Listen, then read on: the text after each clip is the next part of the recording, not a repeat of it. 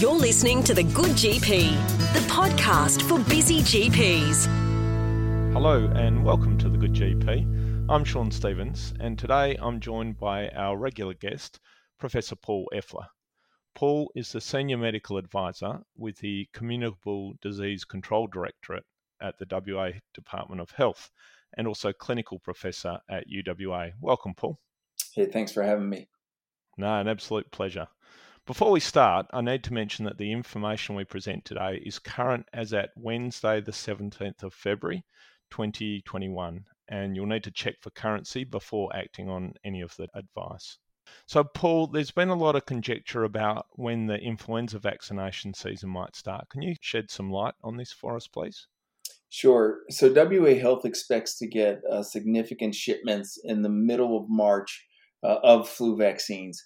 And so we're intending on starting to ship out uh, in the 23rd of March uh, to GP practices. That'll be the earliest we've ever shipped, just by a few days.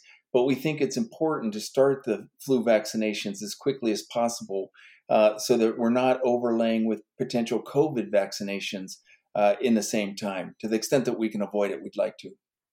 Great, that makes sense. And we're talking to a national audience here. Do you know if that's the same in other states? I think they will all probably be um, shipping early uh, with the idea to, to start vaccinations early. That's the understanding I have informally from other jurisdictions. Great. Now, Paul, there's been some evolving advice around the timing between influenza vaccine and the COVID vaccine. Can you please tell us what the current state of play is? Sure. Uh, the Australian Technical Advisory Group on Immunizations has considered this in detail. And essentially, they went back to the studies for both the Pfizer and AstraZeneca vaccine. And in the Pfizer study, you had to have a 14 day exclusion period from uh, any other vaccine to be included in that study. And for AstraZeneca, that was seven days. So what the, what they've done in Australia with ATAGI is decided to be conservative and say, ideally, we'd like a 14 day interval between any vaccine, including flu vaccine and a COVID vaccination. Doesn't matter which one goes first, um, but they'd like that 14 day uh, interval to be there. Now the question comes up is is why? Um, because there and ATAGI discusses this in detail on her on a document on her website if you want to look for it.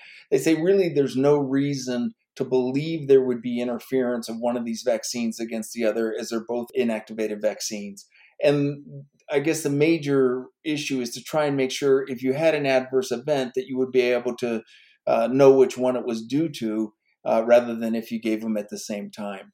So that's their prudent advice. However, they do say if if there were a situation, if epidemiology would change and we would be having a lot of influenza potentially, or even COVID, and it was imperative to get people vaccinated quickly, you could consider giving them at closer intervals and even co-administering them if you had to. All right. Yep, that makes sense. So, Paul, tell us what's likely to happen for GPs with the rollout in phases 1B and 2? Well, in, initially, the Commonwealth is going to select certain GP sites, as you know, to provide the uh, COVID vaccinations. But as we go forward and more vaccine becomes available, and we just heard recently that the AstraZeneca uh, vaccine is, is being bottled now in, in Melbourne at the CSL plant. And, and we expect uh, substantial numbers of that vaccine to come down the pipeline pretty quickly. I think our goal should be to move that out to all GP sites uh, that, that want to, to vaccinate. And the reason I say that is uh, apart from the fact it'll come in a multi dose vial, the AstraZeneca vaccine can be stored at two to eight degrees centigrade and, and used the way vac- you know, vaccines are normally used in a GP practice. So to me, the advantage of having so many GPs be able to reach their patients and provide them with uh, protection uh, is is really worth going after. Yeah, definitely. And I think the other thing there is that if you're seeing your regular GP, it's also a great opportunity to do a lot of the other preventative health stuff that can get missed in a pandemic. Yeah, absolutely. And there's and there's lots of good reasons for wanting patients to go back to their regular GP. They know the patient. They know later on if they have a reaction whether it's likely to uh, be something significant. Um, so there's there's just a lot of benefits. definitely. Finally, we know that this vaccine program is effective enough to allow people to form antibodies. How long is it going to be before we can actually travel overseas and have overseas visitors come back to Australia? Well, that's a really good question because um, we know that you know the Pfizer vaccine in particular has this 95% effectiveness in the clinical trial. Um, but how that will translate to protection in real life isn't isn't exactly known. But I think more importantly, uh, we have to recognize that even 95% is not going to create sterilizing immunity, probably. And the way I, I look at it is this for diseases that you get once in your life and you never get again, uh, like uh, measles or uh, smallpox when it was uh, still existed, we can create vaccines that mimic natural infection and, and give you immunity that is very long lasting and maybe permanent.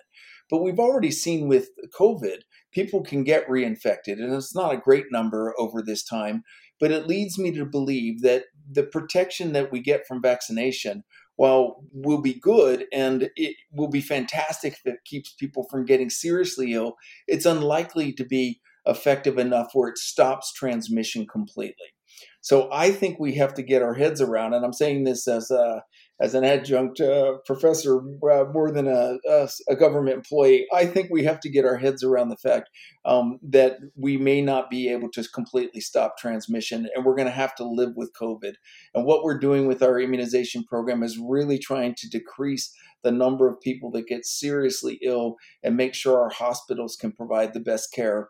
Uh, you know, should somebody uh, acquire it that's still a very uh, achievable and fantastic goal, but it may fall short of some people's current expectations of just wiping out the pandemic from the face of the earth. Mm, shame. Looks like we're going to be living with it for a while. Well, Paul, look, on behalf of all West Australians and indeed all of Australia, thank you so much for all the work that you and, and uh, people like yourself are doing. And um, please keep fighting a good fight, and no doubt we'll be talking more. So thank you. We appreciate your time. Fantastic, Sean. Thanks for having me.